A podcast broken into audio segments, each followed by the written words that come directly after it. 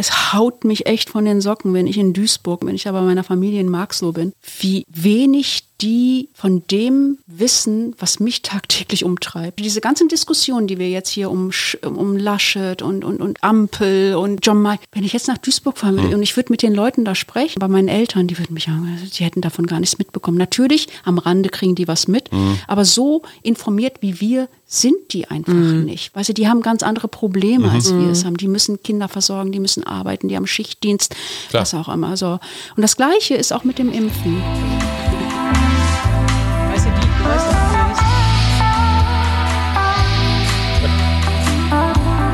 Wir. Arbeit, Leben, Liebe. Der Mutmach-Podcast der Berliner Morgenpost.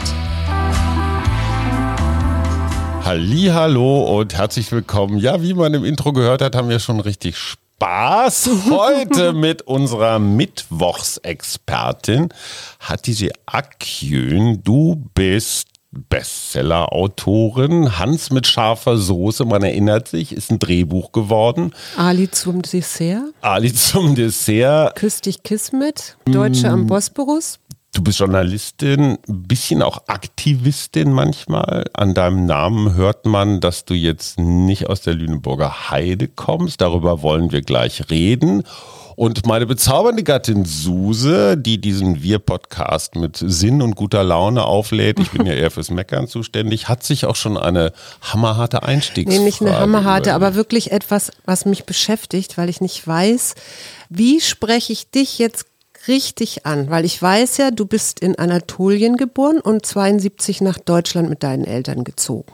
Und jetzt würde ich gerne wissen, bist du, wie ist es jetzt richtig? Bist du eine Deutsche oder eine türkischstämmige Deutsche oder eine Deutsche mit zwei Staatsbürgerschaften oder eine Deutsch-Türkin oder eine Deutsche mit türkischen Wurzeln? Oder eine Deutschländerin. Gibt's oder eine noch, ne? Deutschländerin. Ne? Ich, ich, ich möchte es wirklich wissen, weil ich, ich stehe immer davor und ich kenne ja viele Menschen mit den Wurzeln irgendwo anders in der Welt und ich weiß immer nicht, wie ich das, wie ich die ansprechen soll.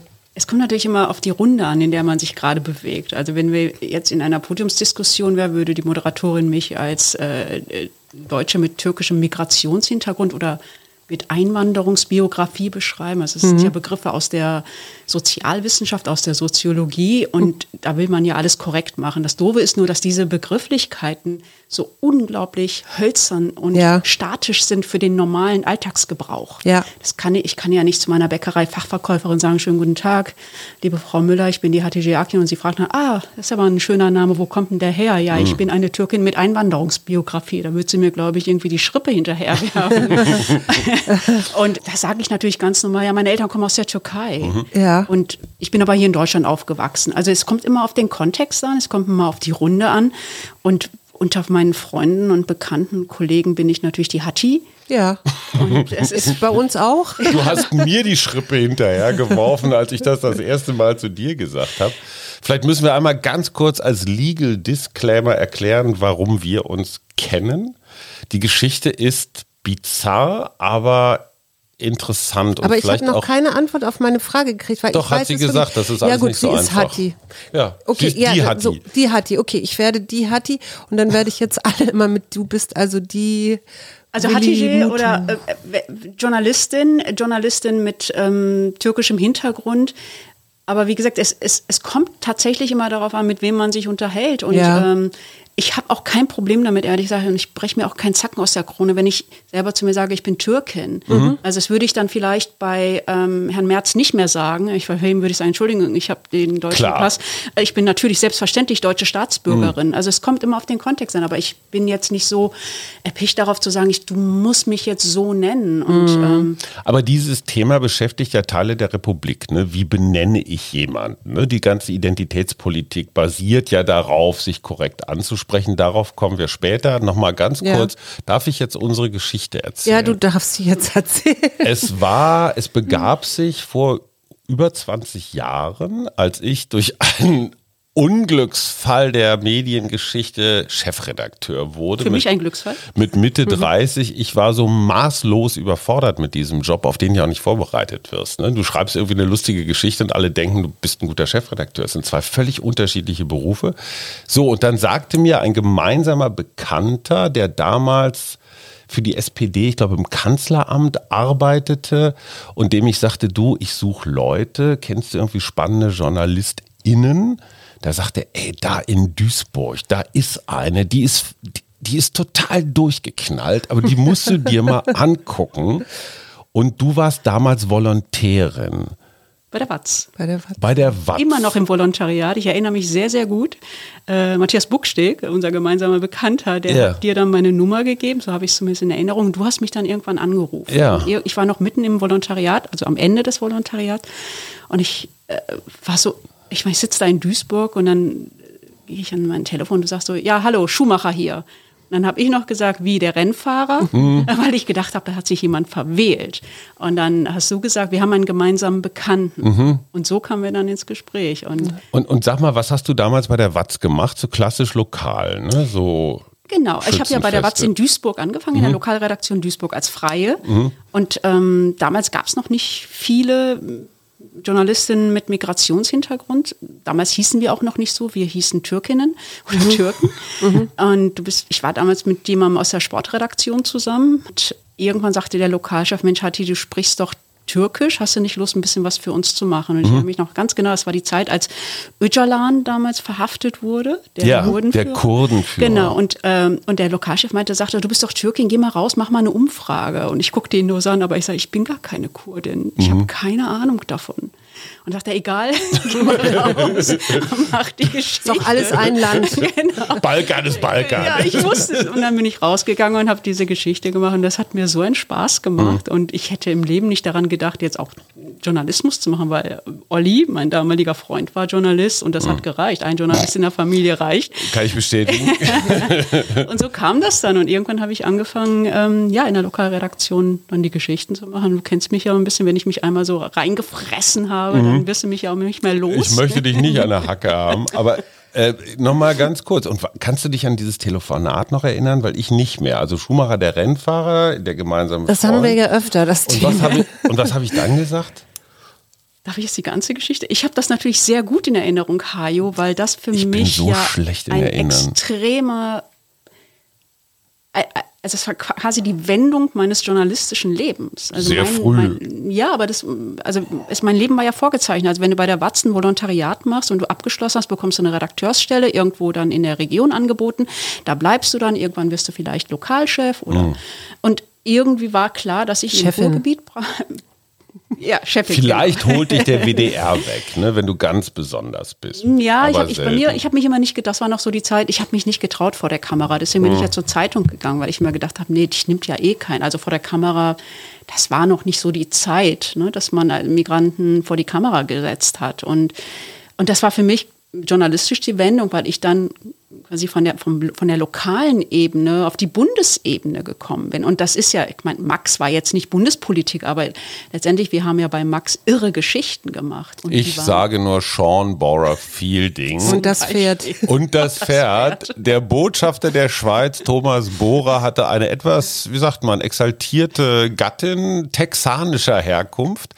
Und ihr habt in der Nacht- und Nebelaktion einen Gaul, ein echtes Pferd, Ein weißes Pferd. Auf den, auf den, ein Pferd auf dem Flur der Schweizer Botschaft, direkt vom Kanzleramt. Genau, die Schweizer Botschaft ist direkt vom Kanzleramt. Ne? Ja. Und Sean Bora Fielding hatte auch noch so ein super albernes Rodeo-Kostüm an, ne, so mit Hut. Und der hat ja erinnerst, du, Zossen. dich- erinnerst du dich an die Geschichte, dass ich, ich habe die irgendwie auf so einer Berlinale Party getroffen. Die war so irre. Es war so eine texanische ehemalige Schönheitskönigin. Und ich dachte so, mit der muss man eine Geschichte machen. Die war so irre hier in Berlin. Ich meine, damals, Ja. Mhm. Ja, klar, Schröder klar, klar. war Ja, noch nicht da. Also Ja, ja. Schröder war noch nicht eingezogen ins, im, im Kanzleramt. Stimmt, war noch Baustelle. Und, ähm, und ich habe nur gesagt, Mensch, was für eine geile Geschichte mit dieser Frau. Also klar, ein diplomatisches Parkett und die Mhm. Frau sprengt alles. Und ich weiß noch, es war, du warst in deinem Glaskasten und ich bin zu dir hingegangen und habe gesagt, Hajo, ich habe da jemanden gefunden und habe dir versucht, diese Geschichte zu äh, äh, Mhm. äh, schmackhaft zu machen, zu verkaufen. Und du hast gesagt, ja, die kennt doch keiner. Und da habe ich gesagt, dann machen wir die jetzt bekannt. Und ich weiß das noch ganz genau. Ich habe dich so lange genervt. Ja. Und du hast, bist du gesagt, ja, mach's halt. Und damals gab es noch Geld. Wir konnten Geld ausgeben. Und du hast mich wirklich aus dem, aus dem Glaskasten geschmissen, weil du genervt warst, dass ich dir diese Geschichte verkaufen wollte. Und es war eine der größten, das muss ich jetzt im Nachhinein sehr selbstkritisch sagen, die wir damals bei Max Aber gemacht Thomas haben. Bohrer ist ja noch wegen einer anderen Geschichte aufgefallen. Ne? Gut, das, das war nochmal Jamila, das, sag ich. das sag ja immer, wir haben haben ne? den Bauchschuss verpasst und, und die anderen haben dann den Genickschuss verpasst. Und diese Fotos waren ja wirklich in Zeitungen rund um die Welt. Ne? Also das war wirklich ein echter Kracher. Jetzt, ich sag mal journalistisch so mittel, ne? es war jetzt nicht Water. Das Interview war schon ziemlich Ja, es war jetzt nicht Watergate. Also wir haben jetzt keinen Präsidenten gestürzt, aber es war echt eine super tolle Geschichte. So, und ich war natürlich auch völlig hinterlistig oder sage ich mal so, hatte, hatte eine zweite Idee dabei. Ich dachte, erstens, du bist Frau. Zweitens, du bist jung. Drittens, du hast einen türkischen Hintergrund. Und viertens, natürlich auch einen muslimischen. Ja, und du, du warst so eine Art Merkel. Ja, du warst ganz viel Quote. Und ich dachte mir, hey, es gibt so viele coole, junge, türkischstämmige Menschen in diesem Land. Und es gibt überhaupt keine Journalisten, die sie ansprechen. Ja, jeder redet über Sachsen oder über Saarländer oder ich weiß nicht was. Aber diese riesige türkische Community hat überhaupt keine Stimme. Und das war meine Idee. Also ich habe dich auch irgendwie, naja. Aber weißt du, was das Schöne war? Das sage ich immer. Ich habe ich bin ja in meinem ganzen Leben, egal wo ich hingekommen bin, hat ja mein Migrationshintergrund immer eine Rolle gespielt. Und ich hatte bei der Max das erste Mal als Journalistin eben nicht das Gefühl, dass es so wichtig war, dass dieser Migrationshintergrund. Du, du hast mir das Gefühl gegeben, du bist jetzt hier, weil du was kannst und weil du dich beweisen kannst. Weil und, du nervst. Weil ich nerve.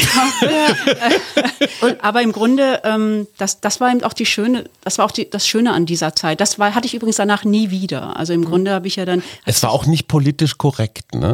Wir haben schon auch viele komische Witze gemacht, die man heute nicht, und das schätze ich sehr an die Selbstironie. Also die besten Türkenwitze habe ich immer von dir gehört, die hätten wir als Deutsche nie erzählen dürfen. Aber es war eine entspanntere Zeit. Weißt ne? du, wie du mich genannt hast damals? Was ich sehr lustig fand? Ankara Katja. Katja Kessler hat damals die letzte Seite. Du hast mich auch immer vorgestellt, wenn wir unterwegs waren. Das ist, hast du gesagt, das ist Hatti, die, unsere Ankara Katja. Das habe ich gesagt. Ja. Oh, okay. Und das war nicht, ja, aber so Katja warst du Kessler, auch drauf. Das stimmt ja. schon. Katja Kessler, die später, warum auch immer, Kai Diekmann geheiratet Katja hat. Kessler war damals wirklich eine große Society-Kolumnistin auf der letzten Seite. Und ich habe ja auch die Society bei der Max gemacht. Und ich meine, alleine schon so eine Ankara Katja da zu installieren. ich meine, okay, ich bin dann danach von Ariane Sommer ersetzt worden. Da müssen wir dann vielleicht nochmal unter vier Augen Komm, Haken dran, Haken dran. Naja, aber, Komm, aber, Schatz, jetzt stell du mal hier eine immer, gesellschaftsrelevante also ich meine, das, Frage. was dann da am Ende rausgekommen ist, und wir reden von diesem Jahr, du hast im Juni den Theodor Wolf Preis bekommen, in der Kategorie Meinung. Ich meine, das ist, hat meinem Mann nicht mal geschafft. Und zwar für ja. deine klare und emotional argumentierende Reflexion Reflexion über das Leben als Vorzeigemigrantin. Was ich ja, ja falsch Vorzeigemigrantin ja. finde ich diskriminierend. Ja, finde ich auch.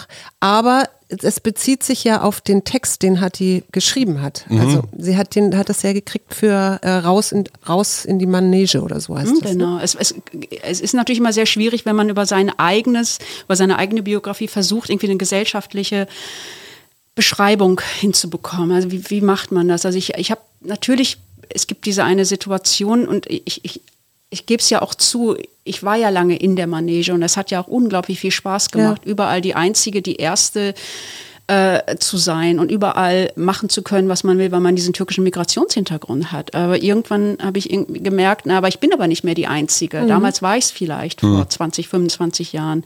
Ähm, ich war immer die Erste in, in so einer Redaktion mit einem türkischen Migrationshintergrund. Und, aber es gibt mittlerweile so viele und ich finde, das ist unfair gegenüber der neuen Generation. Nach mhm. mir sind mittlerweile zwei Generationen dazugekommen. Mhm. Und wenn jetzt immer wieder diese neuen Generationen auch so durch eine Manege geführt werden und immer als Ausnahmen mhm. ähm, dargestellt werden und dann nochmal eine Ausnahme und nochmal, und wie viele, also es sind eigentlich so viele Ausnahmen, dass es keine Ausnahmen mehr sind, aber das ist in der Gesellschaft eben noch nicht angekommen. Und, ja.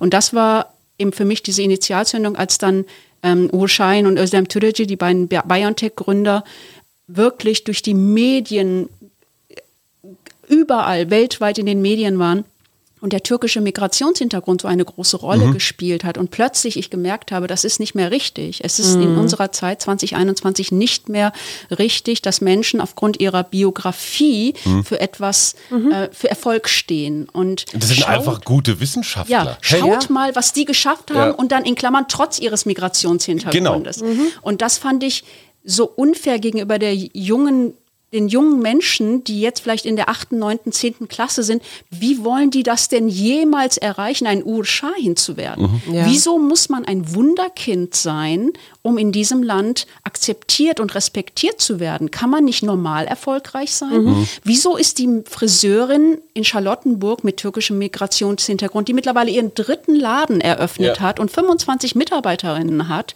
warum ist sie nicht genauso erfolgreich Klar. oder wird genauso gesehen wie ein Urschein oder eine Özlem Türeci? Und ich es war ja so ein Moment, ich war vor, vor einigen Jahren, vor sechs Jahren waren es ungefähr, war ich in einer, in einer äh, Talkshow und der Moderator, der hörte gar nicht mehr auf, mich für mein, für mein glasklares Deutsch zu loben.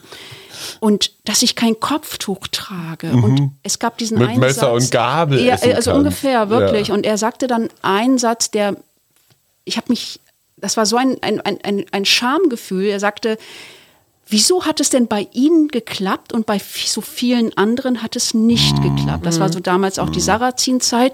Und da kam ich mir wirklich vor wie so ein Zirkuspferd. Mhm. Ich hatte so ja, ich habe so, so eine imaginäre, äh, äh, so, so, so, etwas auf dem Kopf gehabt und ich wurde durch diese Manege gezogen. Mhm. Ich wurde immer kleiner in dieser Sendung. Es war eine Fernsehsendung. Man hat auch gemerkt, dass ich mich sehr unwohl gefühlt habe in dieser Situation.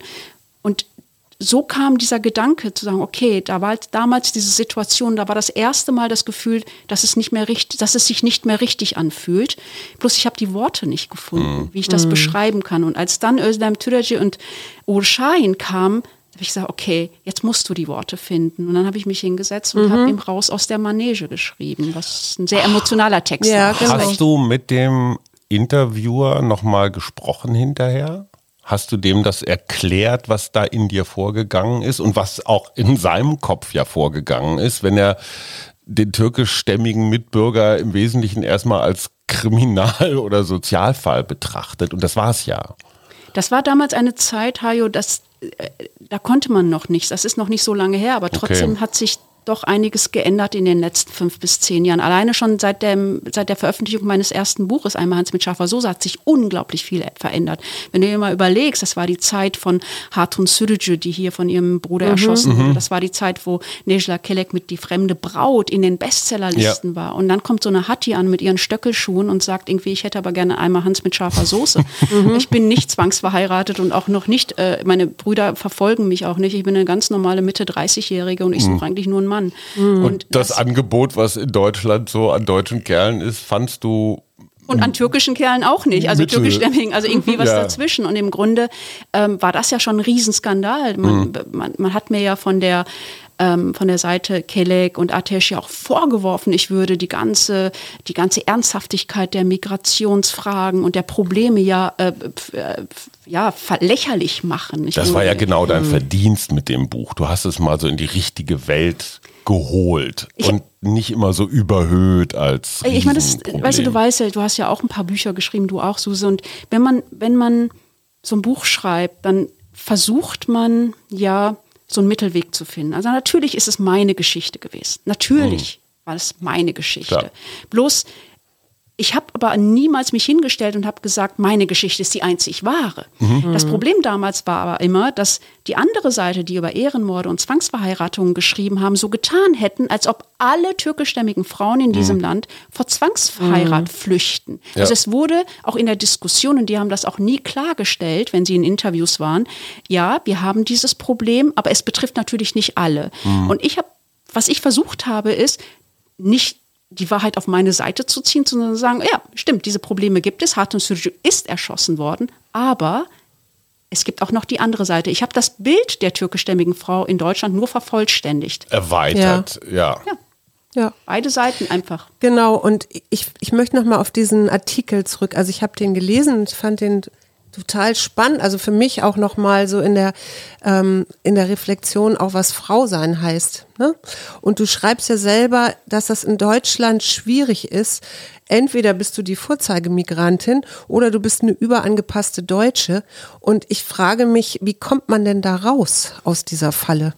Schön, dass du diese, diesen diese Passage, dass dir aufgefallen ist, die ist nämlich sehr, sehr wichtig. Es ist ja nicht nur so, dass ich auf der einen Seite die Vorzeigemigrantin für die deutsche Mehrheitsgesellschaft bin, sondern auf der anderen Seite bin ich ja auch der Kritik von ganz vielen Türken und Türkischstämmigen ausgesetzt, die mich quasi dafür verurteilen, wie ich lebe, mhm. ne, die zum Beispiel äh, ein Problem damit haben, wenn ich sage, ich bin deutsche Staatsbürgerin oder ich bin Deutsche, ähm, die mir dann vorwerfen, ich würde meine türkische Identität oder meine, meine Herkunft verleugnen. Du bist Dabei keine hast du diesen- mehr von Du bist keine mehr von uns. Und was noch viel schlimmer ist, dass sie sagen, du biederst dich der deutschen Mehrheitsgesellschaft an. Das kann ich dir nun wirklich nicht vorwerfen. Nee, Nein, wirklich Nee, nicht. du hast Also, ja auch so schön, ich finde ja diesen anderen Satz, den du mal gesagt hast, du hast gesagt, du, du bist im Herzen Deutsche und in deiner Seele Türkin. Das ist ja auch das, was so für meine Arbeit auch so wichtig ist. Also ich könnte nicht eine einzige Zeile schreiben, egal ob einen journalistischen Text oder ein, ein Text oder eine Zeile in einem Buch, wenn ich nicht türkisch fühlen würde. Also es ist ja oft so, du bist in einer Situation, die du beschreiben möchtest und etwas hat etwas ist ausgelöst worden in dir. Und manchmal wird eben das Deutsche in mir ausgelöst durch eine Situation und manchmal das Türkische. Und dann das Gefühl zu haben, egal welche Seite jetzt, ich benutze mal das Wort, getriggert wurde, ähm, das hilft mir ja, mich hinzusetzen und das aufzuschreiben. Es ist so irre, ich kann türkisch fühlen und es auf Deutsch aufschreiben. Ich kann aber nicht Deutsch fühlen und es auf Türkisch aufschreiben. Ich kann immer eigentlich nur entweder Deutsch oder Türkisch fühlen und es Ja. nur auf Deutsch aufschreiben. Und das ist aber etwas, was man dann auch in meinen Texten hoffentlich wieder sieht, dass man sagt, okay, diese Passage ist zwar jetzt wirklich eins zu eins Deutsch hier, steht hier in der deutschen Sprache, aber da ist viel mehr drin als nur das deutsche Empfinden, sondern da ist auch etwas sehr Türkisches drin. Aber da muss ich mal kurz die Psychologin fragen. Also dieses in zwei Welten ja sein, ne? so Mhm. fühlen und so Seele und so. Das ist ja kurz vor Schizophrenie, oder? Oder, oder die Gefahr besteht, dass man so zwei Nee, find- Herzen. Nee, finde ich überhaupt nicht, weil du könntest ja auch, also jetzt, das ist jetzt äh, angelehnt an, an, an verschiedene Länder, Mhm. ja. Aber du könntest ja auch sagen, was weiß ich, ich habe noch eine Spiritualität. Also Mhm. es gibt da noch eine andere Dimension. Das ist zum Beispiel meine Seelenebene, ja. Also da äh, bin ich bin ich äh, in bestimmten Momenten, bin, ist die persönliche Suse Mhm. Da und in anderen Pr- äh, Momenten ist diese ja, transpersonale Persönlichkeit da oder so. Das heißt, also das, so- ohne dass es jetzt schizophren ist, weil schizophren ja wirklich bedeutet, äh, es sprechen irgendwelche Stimmen zu dir. Also es ist ja eine Wahnerkrankung und auch eine, äh, die sich halt neurologisch im, im, im Gehirn auch zeigt. Okay, und hier sind wir dann eher beim inneren Team. Das, Ja, das hat so die könnte man das verschiedene Spielerinnen in sich hat, die Ja, je nachdem, Anteile. was gerade so ist. Aber das kann man den doch auch Ball vergleichen. haben. Du hast das ganz toll beschrieben. In meinem Fall ist es jetzt wirklich diese beiden Kulturen, die ich in mir trage. Ja. Ne? Das eine natürlich von meiner Familie mitgegeben. genau, das war das Wort. Das ist auch so ein großes Wort. Das sind ja auch immer so Begrifflichkeiten, die nützen ja in dieser ganzen Diskussion auch wenig, weil das so für jeden bedeutet, es ist ja auch etwas anderes. Klar. Also im Grunde, ich habe das türkische Leben von meinen Eltern mitbekommen, habe Ja. Türkisch zu Hause gesprochen, Klar, und auch- bin aber auch in Deutschland aufgewachsen. Also ich Genau. glaube, wenn, mein, wenn meine Tochter jetzt hier sitzen würde, die würde vielleicht nur noch einen Bruchteil von dem an dem, am, am Türkischen haben, was ich habe, weil sie natürlich in einem ganz anderen Umfeld aufwächst. Ich glaube, man kann das so ein bisschen beschreiben. Also in meinem Fall sind es, wie gesagt, diese beiden Lebensweisen, die ich mitbekommen habe. Ähm, nimm einen Manager. Also ich meine, wenn du den irgendwie als CEO irgendwo siehst und der wird eine Rede halten, wirst du den auch natürlich nicht so wahrnehmen und so sehen, wie er vielleicht zu Hause mit seinen Kindern ist. Also es gibt unterschiedliche Facetten eines Ja. Menschen und die, du lebst sie in jeder Situation anders. Ja, Und so ist das bei mir du bist auch, in jeder äh, in jeder Situation in einer anderen Rolle. Ne? Du bist eine Mutter, du bist irgendwie die Tochter deiner Eltern, du ähm, bist eine Freundin. Du bist die Mein Vater Wolf. zum Beispiel, es ist, mein Vater ist äh, Gastarbeiter der ersten Generation und der lacht sich wirklich echt immer checkig, wenn ich, wenn der sagt, so wie deutsche Tochter, wie, Moment mal, bist, bist du nicht meine Tochter? Wie kannst du denn deutsch sein? Du bist meine Tochter. Also den zu überzeugen, dass ich Deutsche bin, es ist so schwierig, weil er, er, er er findet das alles toll, was ich mache und er ist auch nicht, er ist auch nicht jemand, der sagt so, ja, du musst jetzt Türkin sein. Er sagt so, du bist doch meine Tochter. Und das ist also so eine, eine, eine schöne, herzliche Naivität in dieser Frage. Äh, Es schadet manchmal auch nicht. Nee, genau. Lass uns mal bitte zu dieser Bundestagswahl kommen. Das war ja auch so ein bisschen meine Idee, dich einzuladen. Stimmt. Wir alle kennen Cem Özdemir, schon etwas weniger kennen Serap Güler, die Geheimwaffe von Armin Laschet, um die türkische Community ein wenig, ich sag mal, bei Laune zu halten. Er war ja auch Integrationsminister in Nordrhein-Westfalen. Vor fünf Jahren bei der Wahl 2017 war das Thema Migration, Einwanderer und, und, und ein Riesenthema. Hat die AfD damals zur stärksten Oppositionsfraktion gemacht im Bundestag. Fünf Jahre, vier Jahre später habe ich den Eindruck, hä, wir reden über Klima, dann reden wir ganz lange über gar nichts. Dann reden wir noch über ein bisschen Persönliches. über Rente, Mindestlohn und Plagiatsklimbim. Hast du dich, also hat die türkische Hatti sich in diesem Wahlkampf irgendwie wiedergefunden? Erstens, oder findest du das eigentlich ganz okay, dass ihr nicht mehr als so eine Art Sonderproblemgruppe gehandelt werdet? Also ich habe diesen Bundestagswahlkampf nicht als türkisch oder Türkin wahrgenommen. Also ich fühle mich bei Wahlen in Deutschland eigentlich immer als deutsche Staatsbürgerin, weil ich wähle mhm. natürlich auch. Und ähm, ich, ich sehe das gar nicht Natürlich sehe ich die einzelnen ähm, Komponenten der Parteien, also welche Partei sich für was ähm, einsetzen möchte, was ändern möchte, welche Rolle eben auch natürlich Migration, Klima, all die unterschiedlichen Gesundheit zum Beispiel ist für mich auch ein ganz großer, mhm. ganz großes Thema. Mhm. Für mich spielt aber auch eine ganz große Rolle, welche Partei setzt sich für ähm, Alleinerziehende ein, ne? also die, mhm. Äh, der, der Gerechtigkeit, soziale Gerechtigkeit, genau soziale ne? Gerechtigkeit. Ne? Und da spielen natürlich unterschiedliche Faktoren eine Rolle. Da spielt natürlich auch Bildungsaufstieg eine ganz große Rolle. Also ich komme aus einer Arbeiterfamilie, mhm. mein Vater war Bergmann und wenn ich jetzt nicht einigen Leuten in meinem Leben begegnet wäre, wie zum Beispiel Frau Kruse, meiner Lehrerin in der Hauptschule, die irgendwie gesagt hat, du warst tatsächlich auf der klassischen Hauptschule. Hauptschule. Ja, das war aber damals mhm. normal. Also ich würde das jetzt auch gar nicht so mhm. als skandalisieren, weil damals war es tatsächlich so, Arbeiterkinder sind generell auf die Hauptschule gekommen. Aber die kriegen kein Volontariat bei der WAZ. Nee, ich habe ja auch alles auf dem zweiten zweiten Bildungsweg dann gemacht. Mhm. Zum Glück, weil ich eben Frau Kruse hatte, die irgendwann gemerkt hat, äh, in der sechsten Klasse, Mensch, die ist hier so falsch. Mhm. Dieses Mädel, die ist so falsch. Und das, man muss sich, das war auch eine ganz andere Zeit, Hajo. Weißt du, äh, mein Vater, äh, meine Eltern sind Analphabeten. Ne? Und ähm, mein Vater war Bergmann, der hat der hat natürlich alles getan, damit seine Kinder äh, irgendwann mal ein leichteres Leben haben als er. Und Wie viele Kinder wart ihr? Wir sind sechs. Also ich ja. habe noch fünf Geschwister, ich bin die zweitälteste. Und natürlich sind wir alle in die Schule. Und aber er, also ich weiß noch, Frau Kruse hat meinem Vater das dreigliedrige deutsche Schulsystem erklärt. Mhm. Weil das wusste mein Vater nicht. Ne? Der hat gesagt,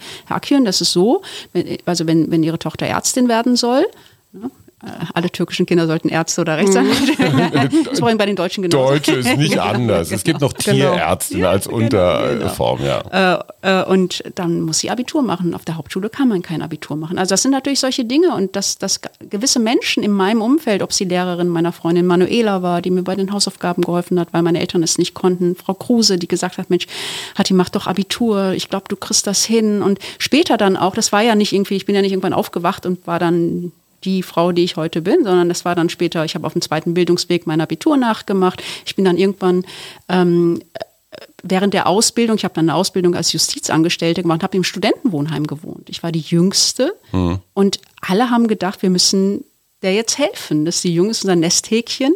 Die haben alle studiert und ich habe die Ausbildung gemacht und ich meine, ich wollte feiern. Ich bin von zu Hause weg und hatte nur noch Jungs und äh, Joints im Kopf und ich weiß das noch ganz genau. Die haben dann alle gesagt, nee, Adi, du ziehst jetzt diese Ausbildung durch. Mhm. Und die mhm. haben mich da echt durchgeprügelt. Und später dann an der Uni wieder Leute kennengelernt, die mich ein Stückchen mitgezogen haben. Dann im Journalismus, ich meine, du bist auch jemand, der mich mhm. auf die Füße gestellt hat. Also du brauchst immer Menschen. War mir dir, gar nicht so klar. Ja, mhm. Du brauchst immer Menschen, die dich, die dir Fehler verzeihen. Mhm. Und das ist sehr, sehr schwer in diesem Land. Du, wenn, du, wenn du als Migrant oder als Migrantin einen Fehler machst, sie Mesut Özil, mhm. es ist sehr schwierig, wieder auf die Füße zu kommen. Zählt doppelt und dreifach. Ja, du ne? musst doppelt ja. und dreifach gut sein, du mhm. darfst dir keine Fehler erlauben, du musst erfolgreich sein, um anerkannt zu werden.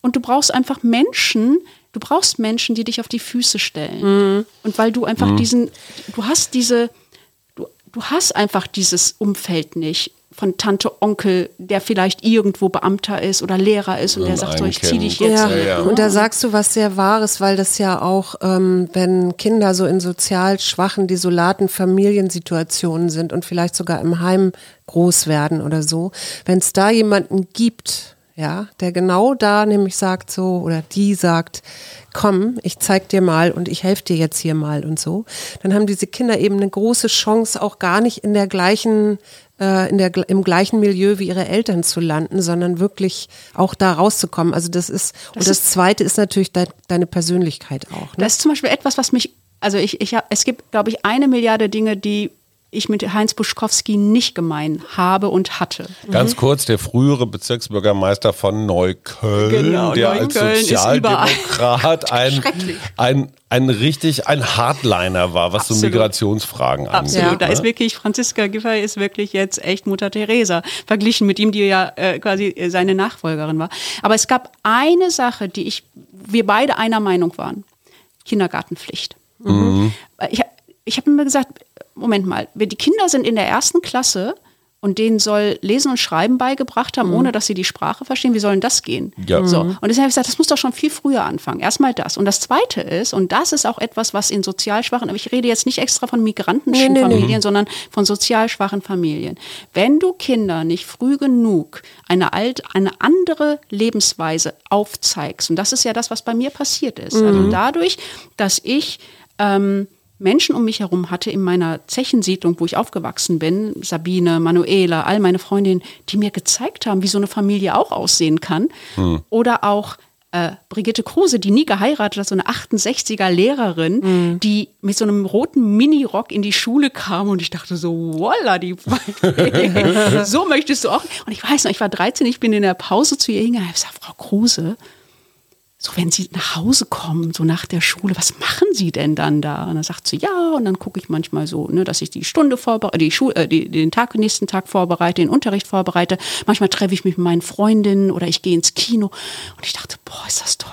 Die mhm. kommt nach Hause und da ist mhm. niemand und die kann machen, was sie will. Und, und ich komme nach Hause und habe Oma, Opa, fünf Geschwister, Mutter, Vater und alle sagen dir, was du machen sollst. Ja, klar. Und ich habe gesagt, ich möchte auch Kenn so ein ich. Leben haben. Ja. Ich möchte so ein Leben haben. Und wenn du nicht Menschen hast, die dir eine andere Lebensweise vorleben, mhm. wo du mhm. das siehst, hast du irgendwann, wenn du in dem Alter bist, ich war dann 18, kannst du gar nicht entscheiden. Wenn ja. du aber immer nur das eine siehst, wirst du natürlich irgendwann in diese Richtung gehen. Ich habe mir gesagt, holt die Kinder da raus. Zeig denen ein Leben jenseits von mhm. dem, was bei denen zu Hause stattfindet. Und das fängt, das, das fängt im Kindergarten an, Sozialverhalten. Aber ja, da habe ich eine Frage zu, weil es gibt ja hier in Berlin diese Stadtteilmütter, was ich eine total großartige Idee und, und auch, naja, die, die, die haben ja auch Preise inzwischen gewonnen und so. Weil ähm, es eben leider Gottes auch noch viele Mütter gibt, ne? ich sage jetzt mal wirklich türkischstämmige ja, Mütter, die äh, hier in Deutschland leben, aber die Sprache nicht wirklich gut beherrschen. Und das ist ja auch ein Teil des Problems. Deswegen ist ja Kindergarten richtig, also zu sagen so, ne? Ähm, damit was, wie, wie kommt man denn da weiter? Oder würdest du sagen, Änderung, das ist es ja, ne? Ja. Ich glaube, Kindergartenpflicht. Das, das war ja auch so eine Zeit, wo dann diese Herdprämie, mhm. da habe ich mir die Finger wund geschrieben. Als, CSU, äh, ne? Ja, ich habe mir wirklich die Finger wund geschrieben. Ich sage, das kann doch nicht wahr sein. Wir können doch jetzt nicht wirklich hier jeden Tag über misslungene Integration reden. Nee. Mhm. Und ständig wird, wird der Ausländer für alles verantwortlich gemacht. Und dann kommt die CSU mit der Herdprämie, wo ich gesagt habe, das kann doch nicht wahr sein. Ihr könnt doch nicht die Mütter dafür bezahlen wollen, mhm. dass sie ihre Kinder zu Hause haben. Natürlich hat die Zahnarztgattin in Zehlendorf die Mütterrente nicht nötig. Ja. Aber die arabische Mutter in Neukölln Klar. freut sich natürlich über die 150 Euro, die Klar. sie mehr hat. Ja. Und die wird natürlich alles tun, das zu bekommen. Und ihr könnt doch nicht so irre sein. Ihr könnt doch nicht auf der einen Seite was aufbauen und auf der anderen Seite mit dem Hintern wieder einreißen. Mhm. Das macht mich irre. Das, was, mhm. das ist zum Beispiel eine Politik, eine Ungerechtigkeit, die macht mich irre, weil das mit meinem logischen Denken total konträr geht. Ja, ja aber das sind, es war im Wesentlichen katholisch motiviert, ne? ja. weil dieses so zu Hause und die Familie und so Kram interessanterweise ja, ja kulturell gar nicht so weit weg vom, vom muslimischen Familienbild. Mhm. Äh, das war die Motivation. Komplett daneben gegangen wir haben es geschafft, jetzt eine Viertelstunde lang nicht meine Frage zu beantworten. du kannst dich nicht durchsetzen, Hajo. Das ist mir bekannt. Also okay, im Wahlkampf habt ihr nicht so stattgefunden. Wenn es jetzt eine rote Ampel gäbe, also eine Scholz, Lindner, Baerbock, äh, Habeck-Regierung, was sollten die als erstes machen, außer der Kindergartenpflicht, äh, wo du sagen würdest, hilft Migration, Verständnis, Integration, Toleranz? Also ich würde nur einen Schritt vorher gehen. Ich würde sagen, nehmt erstmal Cem Özdemir mit in die Verhandlungen, mhm. weil ich glaube, den außen vor zu halten, das, das, das würde den Grünen nicht gut tun. Mhm. Einfach, weil der einfach wahnsinnig viel Erfahrung hat. Mhm. Also jetzt nicht nur Migrationsthemen, sondern einfach generell als Politiker einfach ein wäre letztes Mal schon fast Außenminister geworden. Was super ist, finde ich. Ich würde ihn mir als, als, Innenminister. Innenminister ja. Wir denken gleich. Natürlich. Wir denken gleich. Was willst du denn mit dem was, was, was Außenminister? Wieso? Wieso soll der nach irgendwie Kirgisistan und da irgendwie mit Leuten? Der soll hier. Der weiß ja. genau. Vor allen Dingen. Jetzt reden wir, ist, beantworte ich deine Frage schon wieder nicht, aber er hat natürlich, dadurch, dass der ja, ja un, unfassbar. Also der ist ja, der wird ja von den Nazis angegriffen, von den Grauen Wölfen, von den Türken. Es gibt ja alles. Und ja. im Grunde hat er ein unglaublichen, unglaubliches Wissen, was das mhm. Problem innerhalb Deutschlands. Und ein Kreuz, ne? Also der kann richtig auch was ab. Also ja, der hat ja, ja, auch wirklich alles genau. schon erlebt. Der genau. lebt hier in Kreuzberg und äh er hat einfach Ahnung. Er ist einfach ein, er ist ein Politiker, wie man sich ihn immer eigentlich wünscht, wenn man jemanden wählt. Wenn ja. man sagt, so du gehst jetzt mal nach Berlin und du machst jetzt mal was hier für mein mhm. Leben. Ich finde so. ihn eine Spur zu baden-württembergisch, aber das ist ja auch in seiner Sprache. Ach, komm, das, ist, das ist ein Migrationshintergrund, den ich problematisch finde. Denkst du, ich bin ich, ich springe noch mal ein bisschen aber ist ja, wir springen ja immer in diesem Podcast. Äh, denkst du, dass diese Gender-Debatte, die wir jetzt haben, dass die der Integration hilft? Puh, also ganz ehrlich, ich gucke ja immer zuerst, also wenn ich Themen sehe, die, äh, die eine Debatte aus sind, also Gendern ist ja etwas, worüber die Leute reden, dann gucke ich erstmal so, okay, wie hast du eigentlich vor zehn Jahren gedacht und wie denkst du heute? Mhm. Und dann habe ich, dann ist mir eingefallen, mein allererstes Buch, da gab es nur Lehrer, mhm. so. ja? nur Polizisten mhm nur Rechtsanwälte. Mhm. Das war so selbstverständlich, so selbstverständlich, dass ich nicht beides aufgeschrieben mhm. habe. Nicht, weil ich das doof fand, sondern mhm. weil ich auch gar nicht auf die Idee gekommen genau. bin. Mhm, genau. Heute würde ich nicht, weil ich so dogmatisch bin oder weil ich das so wichtig finde, ich würde gar nicht auf die Idee kommen zu schreiben, nur die Lehrer oder mhm. nur die Polizisten. Geht mir ganz genau. Wo es geht, also mhm. ich versuche, ich bin so ein bisschen Sprachästhet, ich habe so ein bisschen Probleme mit den großen I's und den Doppelpunkten mhm. und alles und ich versuche, soweit es geht in einem Text, wirklich beide zu nennen. Abwechseln, ne? Genau, abwechseln. Ja, abwechseln finde ich schon Lehrer, wieder. Apothekerin. Ich versuche beide zu nennen. Also immer Politikerinnen und Politiker. Ah, mhm. es ist manchmal schwierig, dann muss man dann schauen, dass man manchmal es weglässt. Es funktioniert nicht immer. Ich hoffe, also ich habe, wie gesagt, dadurch, dass ich so ein, so ein, so ein Ästhet bin, was, wie es dann da gedruckt ist, mhm. ich finde. Aber hilft das der Integration auch? Um so ein bisschen. Es hilft vor allem erstmal uns, deutscher Mehrheitsgesellschaft, dass wir mal ein paar Sachen kapieren. Mhm. Wenn ich ganz kurz mal also wenn es der gesamten, gesamten Gesellschaft hilft, hilft es ja uns auch. Also wenn mhm. wir eine Bildungsgerechtigkeit haben, hilft es ja uns Migrantinnen und Migranten auch. Mhm. Wenn wir äh, Klimaschutz haben, hilft, also es im Grunde, es betrifft uns ja immer, egal ja. welches Thema. Außer man macht wirklich radikal äh, eine Politik, die jetzt bestimmte Gruppierungen ausschließen würde. Ne? Mhm. Wenn man jetzt einfach mal sagt, okay, ähm, die sozialen Brennpunkte sind uns egal, ob da jetzt Lehrer sind oder nicht, ist uns auch egal. Mhm. Damit, damit Nazis und Nazinnen. Nazis und Narzissten. Rechts ist natürlich ein Riesenproblem, wo ich, das, wo ich glaube, dass das alle begriffen haben, aber es sich nur noch nicht trauen, mhm. es zu mhm. sagen, außer jetzt der Wanderwitz, der, der genau, ja, ja, der Sachs, der abgewählt worden ist, ne? Das, was der da jetzt in den letzten Tagen gesagt hat, das wissen wir alle schon. Also wir wissen mhm. das dann. Und ernst ehrlich, ein Armin Laschet weiß das auch. Und ein Robert Habeck weiß das auch. Mhm. Und ein Olaf Scholz weiß das noch mehr. Mhm. Und ähm, Entschuldigung, aber die SPD war in der Regierung, als NSU hier mordend durch mhm. das Land gezogen mhm. ist. Und es hieß Dönermorde, wir erinnern uns. Genau. Ne? Ja. Und das, dann darf man bestimmte Sachen nicht vergessen. Ne? Das gewisse, also wer war eigentlich damals äh, in der Regierung, mhm. wer war Innenminister eigentlich damals, mhm. als die NSU hier jahrelang mordend durch Deutschland gegangen äh, Otto Schilly, ne? ne? Otto Schilly. Ja. Genau. Und ähm, das sind so Dinge, die wissen das alle. Ich glaube, das siehst du ja jetzt auch in den Konsequenzen. Ne? Mhm. Wenn du es zu laut sagst, dann wirst du, du wirst, du wirst einfach Mundtot mundtot gemacht, gemacht. ja. ne? Und ich glaube, wenn sich mehr Leute trauen oder mehr Politikerinnen und Politiker jetzt trauen würden, nicht nur Migranten und Migranten, nicht nur jetzt die Abgeordneten aus den Fraktionen, die einen Migrationshintergrund haben, weil von denen erwartet man Klar. das ja eh, sondern dass man einfach generell sagt, okay, wir haben verdammt nochmal dieses Problem und wir müssen dieses Problem zusammen angehen. Einfach mal sagen können und auf, auf den Tisch bringen Mhm. und nicht sofort dafür verurteilt werden, oh Gott, wir haben ein Nazi-Problem, oh Gott, wir haben ein rechtes Problem. Und meine, Heil, das weißt du selber, du bist ja, du bist ja, in, ich meine, Politik ist ja dein, schon viel, viel länger dein Geschäft, als es mein, meins ist. Ich meine, ich habe als Society-Reporterin angefangen. Das, Das ist nicht so weit auseinander. sehe ich jetzt momentan auch so. Aber du siehst ja, du weißt ja selber, ne, gewisse Themen werden oft dann einfach auch totgeschwiegen, weil man Angst davon hat, dass es brodelt. Ne? Aber sag mal, würdest du in so eine mittelgroße thüringische oder sächsische Stadt ziehen mit deiner Tochter? Nein. Also ich meine jetzt nicht Leipzig, Dresden, Erfurt, schon schlimm genug, aber irgendwie so Pirna oder Kirschenbroda. Hildburghausen. Hättest, du- Schiss? Also Schiss nicht. Ähm, ich bin halt einfach so westdeutsch. Das ist so ein Ding. Äh, das ist so etwas, was ich mit Jörg Thaddeus, wenn wir uns mal treffen, wir wundern uns mal. Er kommt ja aus Duis Ja, äh, ich Dortmund, ich komme aus Duisburg. Und dann denken wir immer so, ich meine, du bist so deutsch und ich bin so in einer türkischen Familie in Duisburg aufgewachsen und verbindet viel mehr als zum Beispiel als mit, mit Ostdeutschen. Also weil Ja, wir ja, einfach ja. eine gleiche Sozialisation hatten, also Ruhrgebiet, ne, Sozialisation hatten.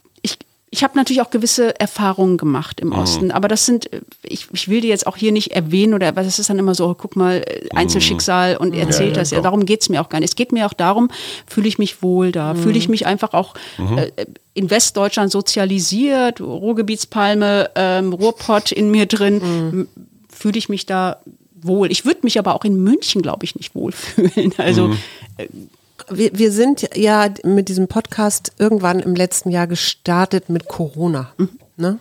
Und äh, wir haben dann ja alle beobachtet, wo bricht Corona aus, wie ist das mit Impfen und so weiter. Ich, da würde ich dich gerne, weil ich da gar keine Ahnung von habe, gerne nochmal wissen, fragen, was hast du da so beobachtet in deinem Umfeld? Also wie, wie groß ist da die Impfbereitschaft? Nee, nicht in ihrem Umfeld, Na, in der Umfeld- türkischen in der Community. ja, ich in glaube, das sind zwei Sachen. Ja, okay, stimmt. Ich habe mich un unpräzise ausgedrückt. Also, was hast du da, hast du da was mitgekriegt in der türkischen Community oder wie, wie wurde das angenommen oder kam das überhaupt an? Weil es gibt ja jetzt diese Überlegung, wir lassen hier S-Bahnen fahren, wo man sich impfen oder gab es, sich impfen lassen kann und so. Du, Suse, ich bin auch immer wieder so, es haut mich echt von den Socken, wenn ich in Duisburg bin und merke, nach zwei Tagen, wenn ich aber bei meiner Familie in Marxloh bin, wie wenig die von dem wissen, was mich tagtäglich umtreibt.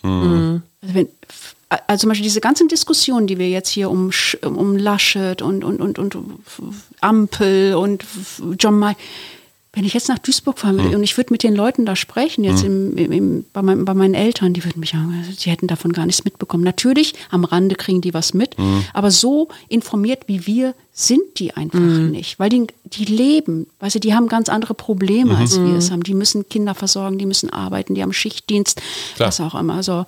Und das Gleiche ist auch mit dem Impfen. Also natürlich ist also wir, wir haben ja gerade das Impfen, gerade die ganze Corona-Pandemie auf einer unglaublich intellektuellen Ebene geführt. Also Ja. wenn ich mir überlege, wie ich mit meiner Nachbarin über diese Situation gesprochen habe und wie ich dann später dann mit den Nachbarinnen und Nachbarn meiner Eltern in Duisburg darüber gesprochen habe, ist ein himmelweiter Unterschied. Was ich gemacht, was ich gemerkt habe, ist, sind keine Impfverweigerer. Problem ist nur, die haben keine Informationen bekommen. Die wussten nicht, wo sie sich informieren lassen. Und das ist natürlich fatal, wenn dann irgendwie das Gesundheitsministerium so ein YouTube-Video macht, 30 Sekunden auf Türkisch und sagt, wie geht euch, also das ist auch so irre zu glauben, dass man mit so einem YouTube-Video jetzt die türkische Community in Ja. Duisburg erreicht. Und Wie hätte man die besser erreichen können? naja, über, über Botschaftern. Mit Boot, also Stadtteilmüttern, sowas. also du musst zu den Leuten hinkommen. Ja. glaube, irgendein Politiker hat das auch gesagt. Das fand ich sehr, sehr clever. Der hat gesagt, wenn die Leute glaub, nicht der- zu der dir kommen, geh, geh zu denen. Hink, genau. Der Neuköllner Hickel, Hickel war es, ne? Ja, genau. ja, ja. Übrigens, äh, identisch, ich meine, das sind zwei total unterschiedliche Themen, aber das war übrigens mit dem Bücherbus genauso. Es gab damals in den 80er Jahren, als ich 10, 11 war, ähm, ich habe in Duisburg gewohnt, Und da gab es keine Bücherei, es gab keine Stadtbücherei.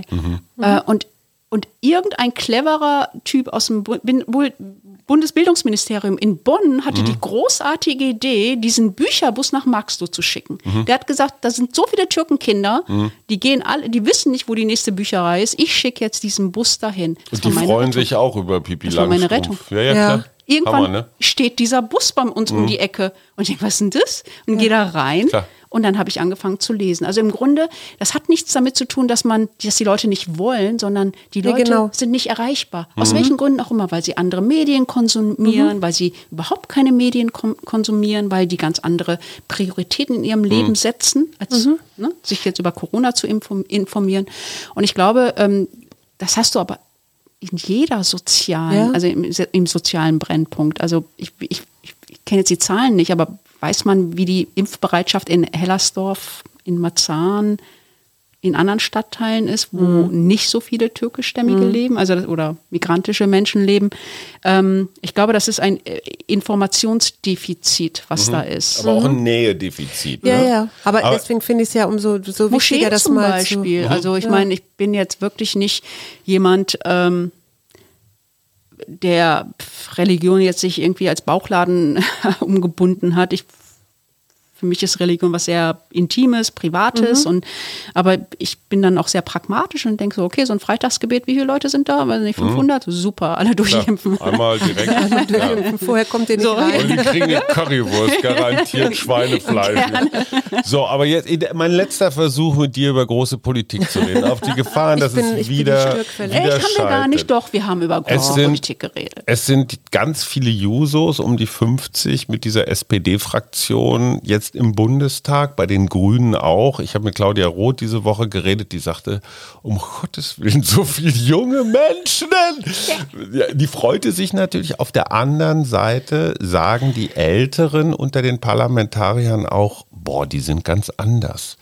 Die sind extrem aktivistisch, die sind Ja. alle irgendwie so Fridays for Future, Ex, ähm, Extension Rebellion, Ich möchte auch unbedingt Extinction einen Rebellion. hier, einen oder eine hier Ja, einladen. später, Schatz. Ich weiß, das ist deine alte Romantik. Du möchtest unbedingt noch mal mit so einem mit so einem Umstürzler. Ja, logisch. das habe ich nicht geliefert als wieder- Spießbürger. Tut mir leid. Ich versuch's mit der Frage noch mal. Diese jungen Menschen sind alle wenn ich sie jetzt mal über einen Kamm schere, doch sehr identitätspolitisch sozialisiert. Das sind zum Beispiel Menschen, die überhaupt keinen Migrationshintergrund haben, aber mir genau erklären, wie ich mit dir umgehen soll. Ja, äh, das findest Ganz du ehrlich, also bedenklich, ich finde es bedenklich. Und ganz ehrlich, für mich war Sozialdemokratie immer sozialer Ausgleich, Aufstieg durch Bildung und so weiter. Und Sarah Wagenknecht, man kann halten, was man von ihr will, aber ihr Hinweis, dass diese, ja doch diese sehr spezielle Diskriminierungs- und Identitätsdebatte ein bisschen wegführt von dem, was Sozialpolitik eigentlich sollte. Wie nimmst du das wahr? Haben, verkämpfen wir uns da? Ist das nur eine Minderheit? Äh, Es gibt ja nun eine ganze Reihe auch von jungen PolitikerInnen mit Migrationshintergrund, die das so auch gerade über Social Media spielen. Nichts gegen Alice hasst das oder so, alles nette Menschen. Ich finde Menschen. klug auch, aber mir ist das schon sehr Also, tunnelig. lass mich das mal auf. Darf ich aufdröseln? Unbedingt. Wir haben doch. Zeit. Also äh, von Sarah Wagenknecht lasse ich mir schon mal gar nicht sagen, was irgendwie soziale Gerechtigkeit ist. Punkt. Eigene Sendung, wenn wir uns mal darüber unterhalten. So, ich bin 52. Nicht wahr? Ja. Wie hast du das gemacht? Ich weiß es. Ganz ehrlich, mir ist jemand, der mir etwas von einer Generation erzählt und von der ich keine Ahnung habe, wo ich denke, oh Gott, das weiß ich ja alles gar nicht, weil mich das nicht interessiert, weil ich schon 52 bin, ist mir lieber als jemand, der mit irgendwelchen äh, Schminkvideos oder was auch immer oder Game-Videos meint, ich muss mir jetzt meinen nächsten Porsche kaufen und dann ziehe ich nach Dubai, um hier keine Steuern zu bezahlen. So, das ist nämlich auch die andere Seite dieser jungen Menschen. Ja. So, ich muss ehrlich sagen, als ich gesehen habe, 23 Prozent jeweils Grüne und FDP Erstwähler, habe ich natürlich erst sofort meinen ersten dummen Spruch bei Twitter gemacht. Da habe ich gesagt, das ist wie mit den äh, 18-jährigen Frauen, die sagen auch mit 18, ich bin nicht benachteiligt, bis sie ihren ersten Arbeitstag haben und dann werden sie wir alle über Nacht zu Feministinnen. Das wird mit den FDP-Lern FDP genauso sein, mit den Jungen. Ich habe mittlerweile meine Meinung geändert, weil ich glaube, es gibt nicht diese Jugend. Mhm, So ist es.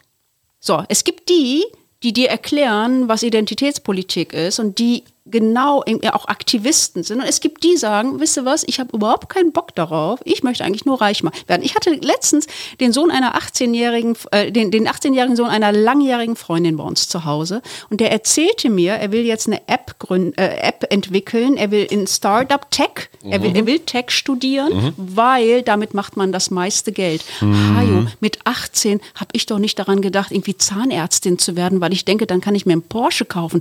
Ich habe doch gedacht, Mensch, du musst doch irgendwas machen, was dir Spaß macht und Ja. wo du Lust hast. Außerdem kaufen Türken keinen Porsche, sondern Mercedes. Mercedes. sowieso. Und ich habe seit fünf- genau, seit 20 Jahren kein Auto. Also So. Es ist, passt alles nicht. Ja. Also im Grunde, es gibt nicht die Jugend. Ja. Und ich, ich, finde, ich finde das großartig, was momentan das da für ein Umsturz, das ist eigentlich ein Umsturz, was da gerade im Bundestag passiert. Glaube ich auch. Und, ähm, und am Ende sage ich mir, Mensch, das ist eure Zukunft. Es ist eure Zukunft. Ja. Weißt du, ich bin in 20 Jahren bin ich eine alte Oma. Ja, klar. wenn, wenn wir überhaupt noch leben. Ey, ja. es und ist ich eure finde- Zukunft und macht was draus. Ja, und es ist unsere Zeit, vielleicht das zu unterstützen. Genau. Und vielleicht auch mal einen Schritt zurückzugehen. Und, Und ein sagen, Stück macht uns mal. nicht mehr so wichtig zu nehmen, genau. Schätzelein, du bist doch immer fürs Finale zuständig. Ich habe nur eins noch, was ich gelesen habe und das fand ich total nett.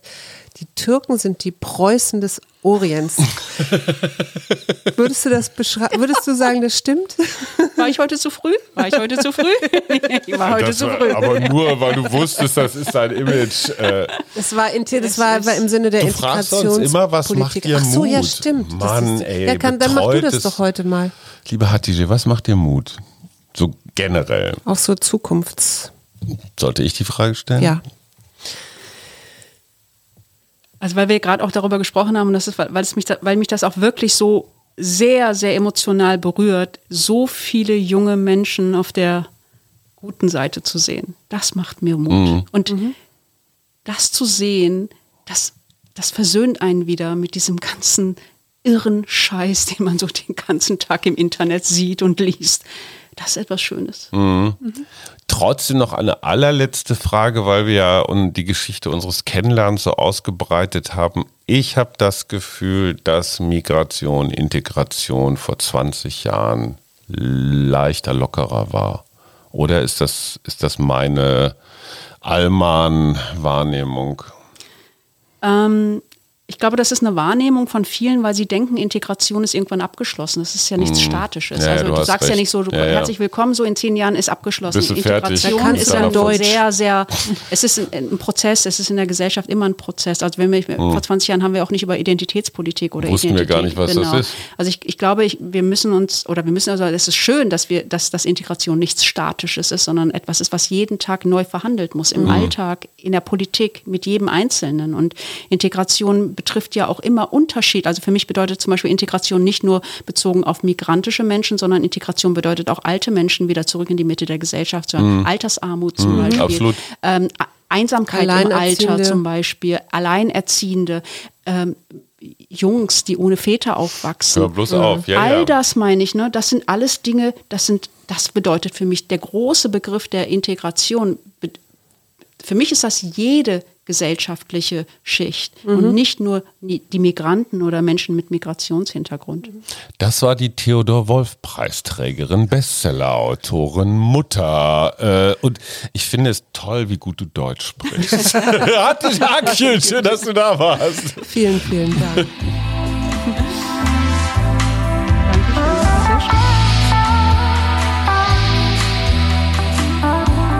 Wir, Arbeit, Leben, Liebe.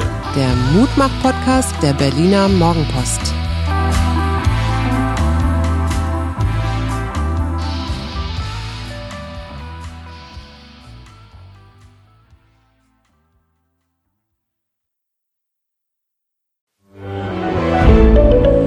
Ein Podcast von Funke.